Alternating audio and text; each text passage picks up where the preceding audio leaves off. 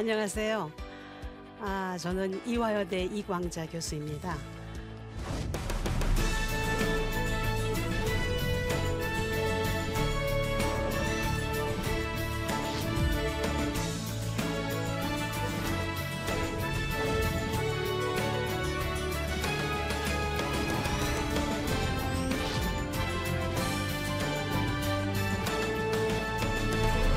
코로나 시대의 정신건강.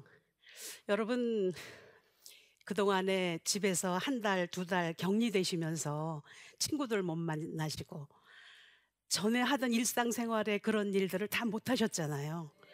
좀, 그러면서 기분이 어떠셨어요? 우울하죠. 우울하고 좀 위축되고, 저도 전에는 하루에 두 번, 세 번 뭐 이렇게 왔다 갔다 하고 사람 만나고 그러는 거가 어렵지 않았거든요. 근데 이제 한 번만 하루만 몇 시간만 나갔다 오면은 그냥 지치게 되는 그러니까 우리의 능력이 굉장히 좀 가라앉아 있고 그런 상황이죠. 그래서 여러분 들으셨겠지만 코로나 블루라는 얘기 들으셨죠. 이 코로나로 인한 우울증을 사람들이 많이 갖고 있어요. 그러니까는 건강했던 사람이면 괜찮은데 우리가 다 건강하지 않잖아요. 뭔가 문제가 있거나 그런 것들이 이렇게 쌓여 있다가 이 코로나 관련해서 일상생활이 다 위축되고 그러니까 안에 있던 것이 드러나면서 여러 가지 질병을 초래하고 내가 뭐 때문에 사나 하는 생각까지 하게 되는 사람들이 꽤 많아지고 있거든요. 그래서 오늘은 이 시대에 우리의 정신 건강에 대해서 생각을 해보는데 특별히 코로나와 관련해서 어떤 위기가 또는 스트레스 관리는 어떻게 해야 되는지 그런 부분을 함께 생각해 보려고 합니다. 그럼 이제 오늘 할 얘기가 위기에 대한 얘기예요. 여러분 위기가 뭔지 들으셨죠? 위기라는 건 위험한 기회라 그러잖아요. 말 그대로 위자하고 기자가 위험한 기회이기 때문에 위험하지만 기회예요. 그 위기를 잘 넘기게 되면은 그 위기를 한 번도 안 넘었던 경험하지 않았던 사람보다 훨씬 더 마음의 근육이 강해지는 거죠. 예를 들어서 저처럼 이렇게 나이 든 어르신들은 대부분 지금까지 살아오는 동안에 그야말로 산전 수전 공중전 다 겪었어요. 그래서 웬만한 건 위기라고 생각도 안 합니다. 그래서 어떤 위기가 닥쳐와도 그거를 견딜 수 있는 능력이 기본적으로 이렇게 형성이 돼 있는 것 같아요. 근데 요즘 젊은이들은 그런 위기를 많이 겪지 않았기 때문에 자그마한 위기에도 그냥 쓰러질 가능성이 꽤 많은 거죠. 그래서 위기라는 거는 꼭 나쁜 것만은 아니다. 위기를 잘 넘기고 위기에 닥쳤을 때 그거를 잘 누가 도와줄 사람이 있고 그러면 위기를 통해서 오히려 더 건강해질 수 있기 때문에 이 위기라는 거는 나쁜 거는 꼭 아니다. 그런 말씀을 드릴 수 있고요. 위기에는 여러 가지 종류가 있긴 있어요. 어, 우리들 다 위기를 겪었을 거거든요. 그게 이제 일반적으로는 발달 위기라는 게 있는데 태어나서 죽을 때까지 여러분 인생의 3대 위기가 언제인 줄 아세요? 처음에는요 사춘기, 그 다음에 갱년기, 그 다음에 노년기 이 세 위기를 인생의 3대 위기라고 얘기를 합니다. 근데 우리 집에 보면은 그 사춘기 자녀하고 갱년기 부모가 함께 살아요. 거기다가 이제 노부모를 모시고 사는 사람들은 또 노년기도 또 있고 그래서 3대 위기가 간 한 가정 안에 함께 있을 때가 많거든요. 그럼 여러 가지 이제 어려움들이 많이 생기죠. 그런 발달 위기라는 거는 태어나서 죽을 때까지 그냥 그 시기에 겹치는 그런 위기가 있어요. 근데 우리는 그걸 위기라고 얘기 안 하죠.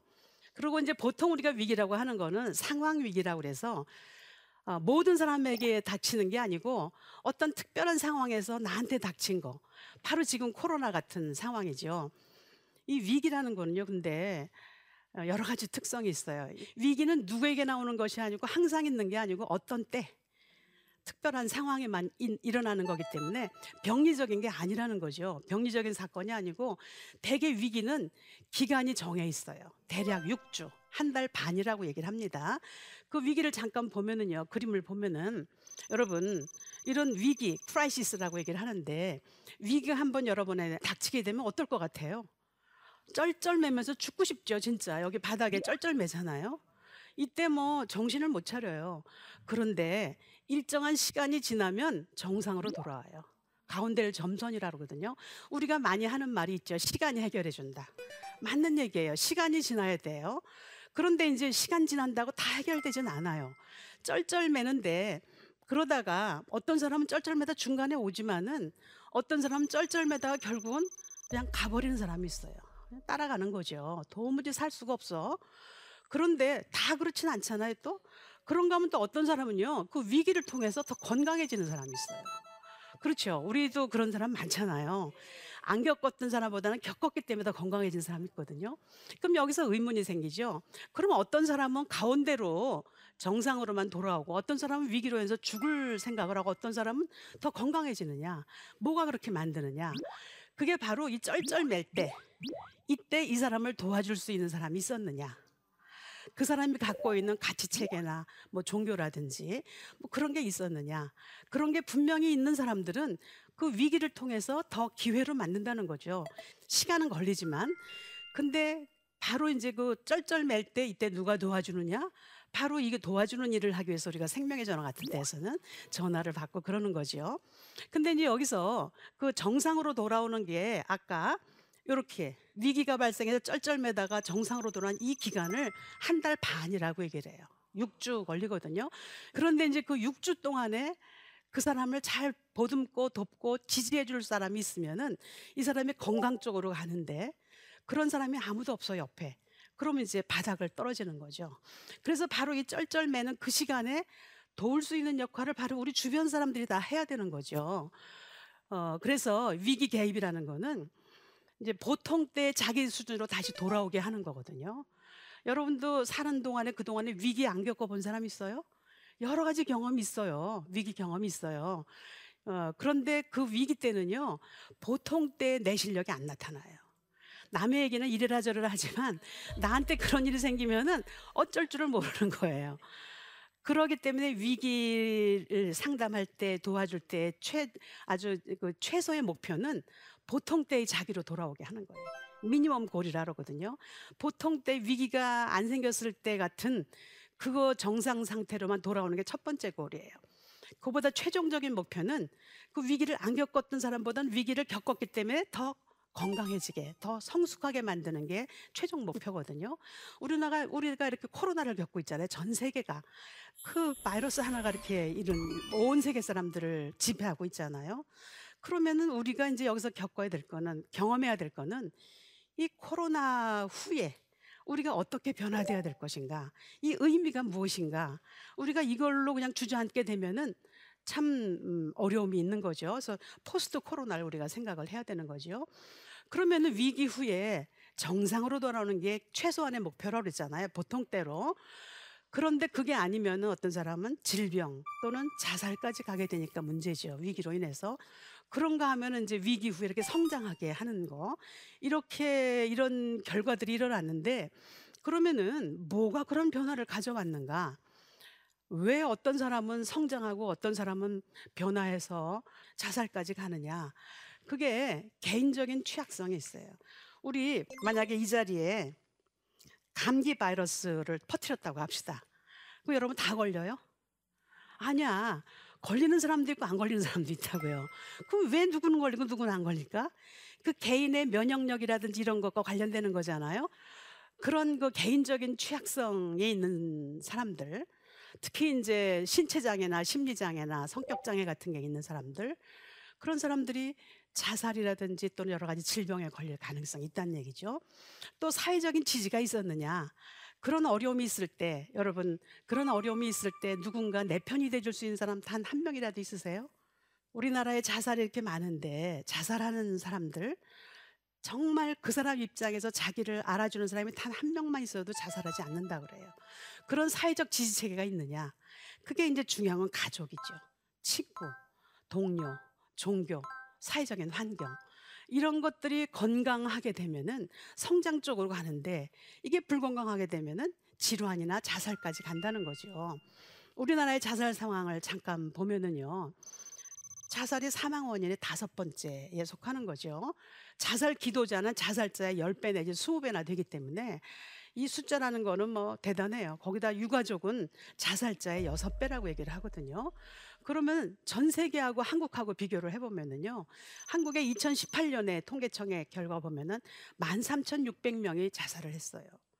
이 숫자라는 거가 여러분 지금 아기도 안 낳고 결혼도 안 하고 저출산이 심각하잖아요. 근데 살아있는 사람들조차도 이렇게 자살을 해, 하게 되면은 언젠가는 우리나라는 정말 보통 문제가 아닐 가능성이 있죠. 전년 대비 1207명이 증가했는데 원래는 조금 내려가는 추세였었어요. 자살률이. 그러다가 작년에 또 올라가기 시작을 한 거죠. 인구 10만 명당 26.6명이고 하루에 37.5명, 거의 38명이 매일매일 자살한다고요. 매일매일 38명이라는 숫자가 38분마다 한 명씩. 그런 상상이 안 가죠. 이런 사람들이 그냥 죽지 않아요. 많은 사람들이 죽기 전에 뭐라 그랬겠어요? 우리한테 뭐라 그럴까? 옆 사람한테? 힘들다. 죽고 싶다.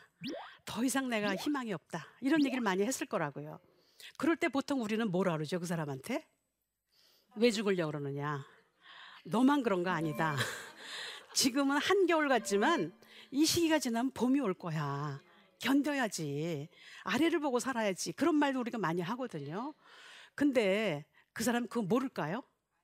알아요. 그런 건 너무너무 잘 알아. 아는데도 불구하고 살 수가 없기 때문에 죽고 싶은 거예요. 살라는 얘기 하는 거 아무 소용이 없어요. 그 사람이 죽고 싶은 그 마음을 알아주는 게 중요하죠. 그래서 그 사람이 죽고 싶은 이야기를 다 듣고 난 다음에 얼마나 힘들었으면은 그런 생각을 다 했니? 얼마나 힘들었으면 그 말은 죽으라는 말도 살라는 말도 아니죠. 그 사람이 죽고 싶은 그 마음을 내가 알아주는 거예요. 그 알아주는 사람이 단 한 명만 있어도 안 죽는다 그래요. 자살을 생각하는 사람은요, 더 삶에 대한 애착이 강해요. 이렇게 살고 싶으면 어떤 모습이 있는데 그렇게 살 수 없기 때문에 차라리 죽는 게 낫겠다는 사람들이거든요. 그래서 그 사람 마음을 알아주고 그걸 말로 표현해 주는 게 굉장히 중요한데 특히 이제 이게 성별을 보면은요. 남자가 여자보다 세 배 이상 높아요. 왜 그럴까? 뭐가 여자는 덜 자살하게 할까? 수다예요, 수다. 맞습니다. 속상한 일이 있으면은 즉시 친구한테 전화해요. 예, 그 인간이 말이야. 그렇게 시작을 해요. 그러면은 친구가 얼른 알아듣고, 오, 그 인간이 어떻게 했는데? 글쎄 말이야, 나보고 말이야. 뭐 이러면서 얘기하면 그 친구가 쿵짝 쿵짝 쿵짝 해요. 그러고 남으면 여기까지 쌓여있던 여러 가지 시커먼 감정들이 다 풀어져요.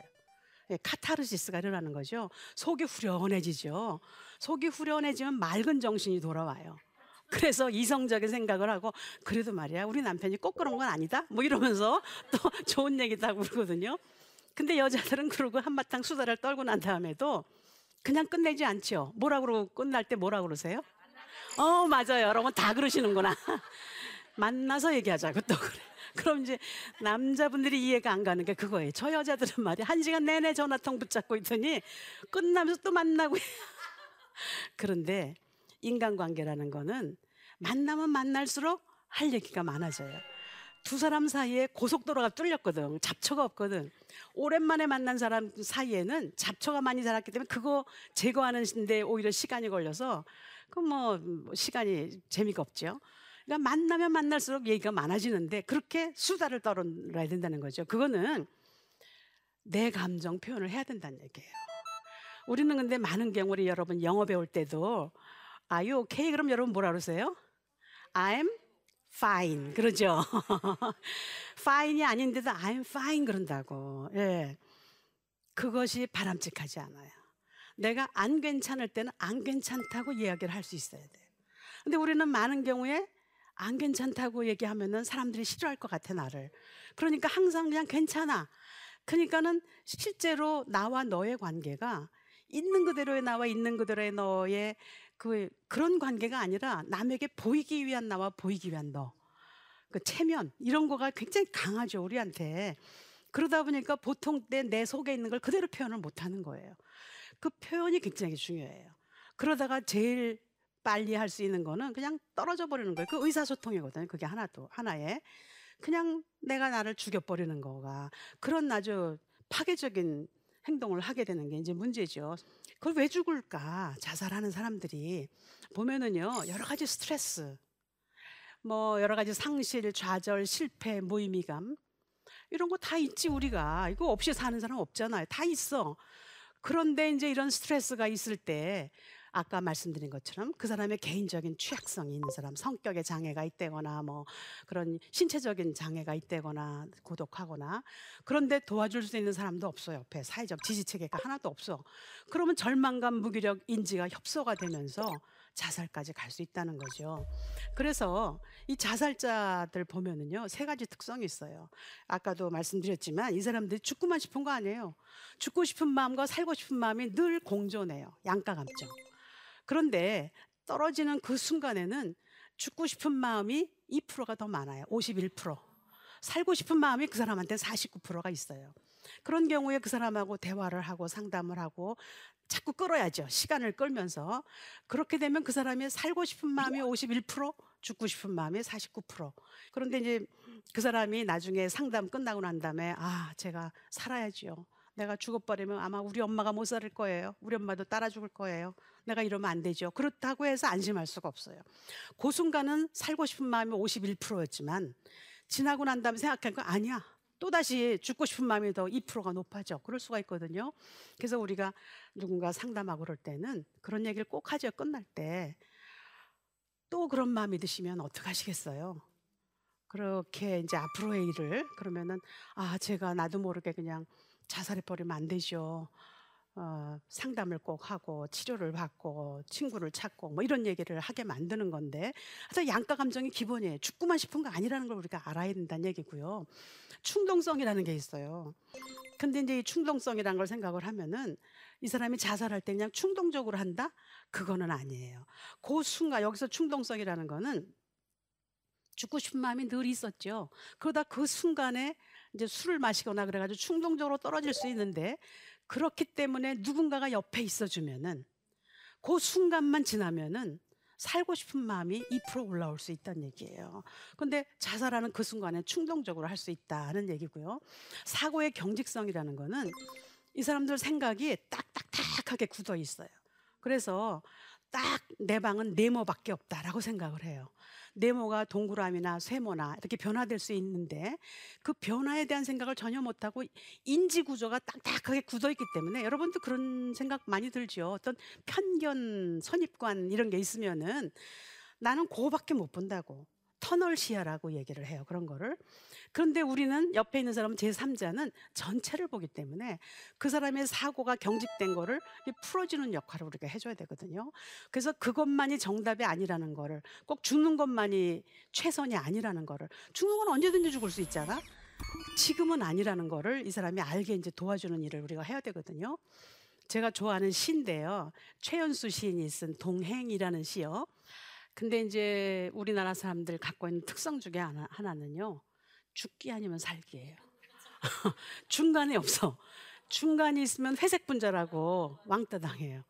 아주 분명해야 돼. 그런데 그렇게 건너가거나 건너오거나 두 길밖에 없다고 생각하지 마라. 뒤따라갈 수도 있고 나란히 갈 수도 있고 또 내가 동행한다. 그런 마음을 이제 갖게 되면은 훨씬 좋죠. 한번 실험 잠깐 해보실까요? 눈을 좀 보고 감아 보세요. 눈을 감으시고 지금 목이 좀 마르다고 생각해 보세요. 냉장고를 열어봤더니 아 노란 레몬이 가득 들었네요. 레몬 한 개 꺼내세요. 칼로 반을 딱 자르세요. 반 개의 레몬을 주먹에 드시고 유리컵에다 쫙 즙을 짜서 넣으세요. 네, 됐어요. 눈 뜨세요. 어떤 변화가 일어났나요? 입에 침이 고였죠. 근데 진짜 레몬 보셨어요? 상상만 했죠. 생각만 했는데도 내 몸에 변화가 일어나요. 이 생각이 내 몸을 지배한다고요. 그러니까 평소에 내가 내가 무슨 팔자가 돼가지고 고집안에 시집 가 가지고 여기 이 직장에서 일을 하면서 그 상사하고 이 친구하고 내가 무슨 팔자로 그런 생각을 계속 하면은요 내 몸에 변화가 일어날 수밖에 없어. 신체적인 변화가 일어나요. 그래서 생각하는 거하고 행동하고는요 밀접한 관계가 있다. 그래서 우리가 생각을 늘 긍정적인 생각하고 바람직한 좋은 생각 이런 거 하는 게 중요하다는 거잖아요. 그래서 어떤 나쁜 일이 생겼을 때 어떤 사람은 난 이걸 해낼 수 있어. 아, 이 일이 왜 또 나한테 생겼을까? 나를 또 얼마큼 단련시키려고? 이런 마음이 있는 사람은 절대 낙관으로 가죠. 근데 그 반대인 사람이 있어요. 아, 난 지지리도 뭐, 운도 나쁘고 나는 뭐, 되는 일이 없어. 그런 생각만 하는 사람들은 무력, 우울, 낭망으로 간다는 거죠. 어떤 일이 닥쳐오면 아, 이 일을 내가 겪으면서 어떻게 내가 변화될까? 내가 어- 얼마나 성장할까? 그런 생각을 하면 참 좋겠죠. 근데 이게 우리가 인간이라 그게 좀 쉽지 않잖아요. 그런데 누군가 내 옆에 있어주는 사람이 있다면 그게 사람은 믿을 수 없는 경우가 또 많죠. 그래서 종교가 필요한 거 아니에요? 하나님이 늘 나와 동행하시기 때문에 나는 두려움이 없잖아. 하나님이 늘 나와 계시는데 그런 생각을 하고 있으면은 우리 몸이 건강해질 수밖에 없다는 그런 얘기죠. 이게 제가 어, 이집트 여행 갔을 때 찍은 사진인데 어, 이게 석류거든요. 저 뒤에다가 착즙게다 짜서 보기만 해도 침이 나오죠. 그게 어, 시청각이 그래요. 자, 이 그림 보고 뭐가 보이세요? 어, 잔이 보이기도 하고 두 사람이 이렇게 음, 그러니까는 우리가 어디다가 포커스 두느냐에 따라서 black이냐 white 보이고 들리는 게 다르죠. 이것도 마찬가지예요. 그림이 어, 어떤 그림은 새가 보이고 물고기도 보이고 love hate 이런 게 보이죠. 이제 건강한 사람들은 이걸 전체로 볼 수 있어야 돼요. 전체 속의 부분을 볼 수 있어야 되는데 어떤 한 부분에 포커스 집중이 되다 보면은 다른 게 안 보이는 거죠. 그게 이제 자살자들의 사고의 경직성 중에 하나고 꼭 자살 아니더라도 우리도 그런 일이 너무너무 많아요. 내가 어디 생각에 딱 꽂히게 되면은 다른 건 안 보이죠. 다른 사람 이상한 거죠. 저거 못 보는 사람은. 근데 우리는 건강한 사람 전체를 볼 수 있어야 된다는 얘기죠. 자, 첫 강의에서는 그 위기에 대한 거를 생각해 봤습니다. 혹시 이 강의를 들으시고 난 다음에 질문 있으시면 하시기 바랍니다. 네. 아, 예, 유익한 말씀 감사드립니다. 그 코로나19 위기로 사회적 거리두기 등 그 사회성이 제한되며 또 그로 인해서 정서적 위기가 온다고 아까 말씀하셨는데 네. 이를 극복할 수 있는 방법이 있을까요? 네. 예, 있지요. 항상 문제가 있으면은 극복할 수 있는 방법도 있습니다. 인간관계 인자가 사람 인자가 예, 두 획이 만나서 하나가 됐죠. 인간관계가 적절한 그 사회적인 거리를 두는 것이요. 바로 너와 나가 거리를 둬가지고 둘이 만나서 하나가 되는 거. 그게 가장 바람직한 인간관계라고 얘기를 하거든요. 근데 우리는 많은 경우에 지나치게 붙어 있거나 어느 한쪽에 그냥 들어가 있거나 종속돼 있거나 이건 바람직하지 않아요. 그래서 저는 이번에 코로나 어, 이 사태로 인해서 적절한 거리두기 또 나한테도 내가 나한테도 적절한 거리를 두면서 나를 좀 객관적으로 바라볼 수 있는 그런 시기가 되면 참 좋겠다 그런 생각을 해요. 그래서 좀더 그동안에 지나치게 어, 외부로 어, 지향적이었던 사람은 이제 내부로 들어와서 내가 누군가, 나는 어떤 사람인가, 나는 뭐 때문에 사나, 내가 앞으로 남아있는 삶을 어떻게 사는 것이 가장 나한테 있는 그 모든 그 달란트를 잘 활용할 수 있는가, 이런 거를 생각할 수 있는 아주 좋은 계기가 아닌가 그런 생각을 합니다. 좀 도움이 되셨어요? 아, 예. 그러면 아, 이것으로 끝내겠습니다. 고맙습니다. 여러분 위기가 뭔지 들으셨죠? 위기라는 건 위험한 기회라 그러잖아요. 말 그대로 위자하고 기자가 위험한 기회이기 때문에 위험하지만 기회예요. 나한테 닥쳐온 그 위기를 어떻게 잘 보내느냐에 따라서 그 위기를 통해서 오히려 더 건강해질 수도 있고 더 단단해질 수도 있고 아, 아니면은 이제 나락에 떨어질 수가 있는 거죠. 자살을 생각하는 사람은요 더 삶에 대한 애착이 강해요. 그래서 그 사람이 죽고 싶은 이야기를 다 듣고 난 다음에 얼마나 힘들었으면은 그런 생각을 다 했니. 그 사람이 죽고 싶은 그 마음을 내가 알아주는 거예요. 그래서 생각하는 거하고 행동하고는요 밀접한 관계가 있다. 그래서 우리가 생각을 늘 긍정적인 생각하고 바람직한 좋은 생각 이런 거 하는 게 중요하다는 거잖아요.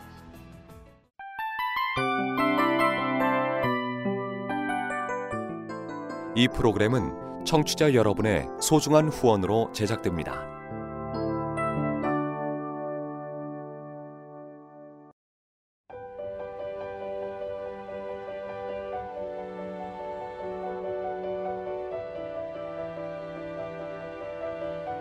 세상에는 수많은 교회들이 있지만 더 깊이 있는 말씀 강해를 찾기 위해 크기로만 교회를 선정하지 않습니다.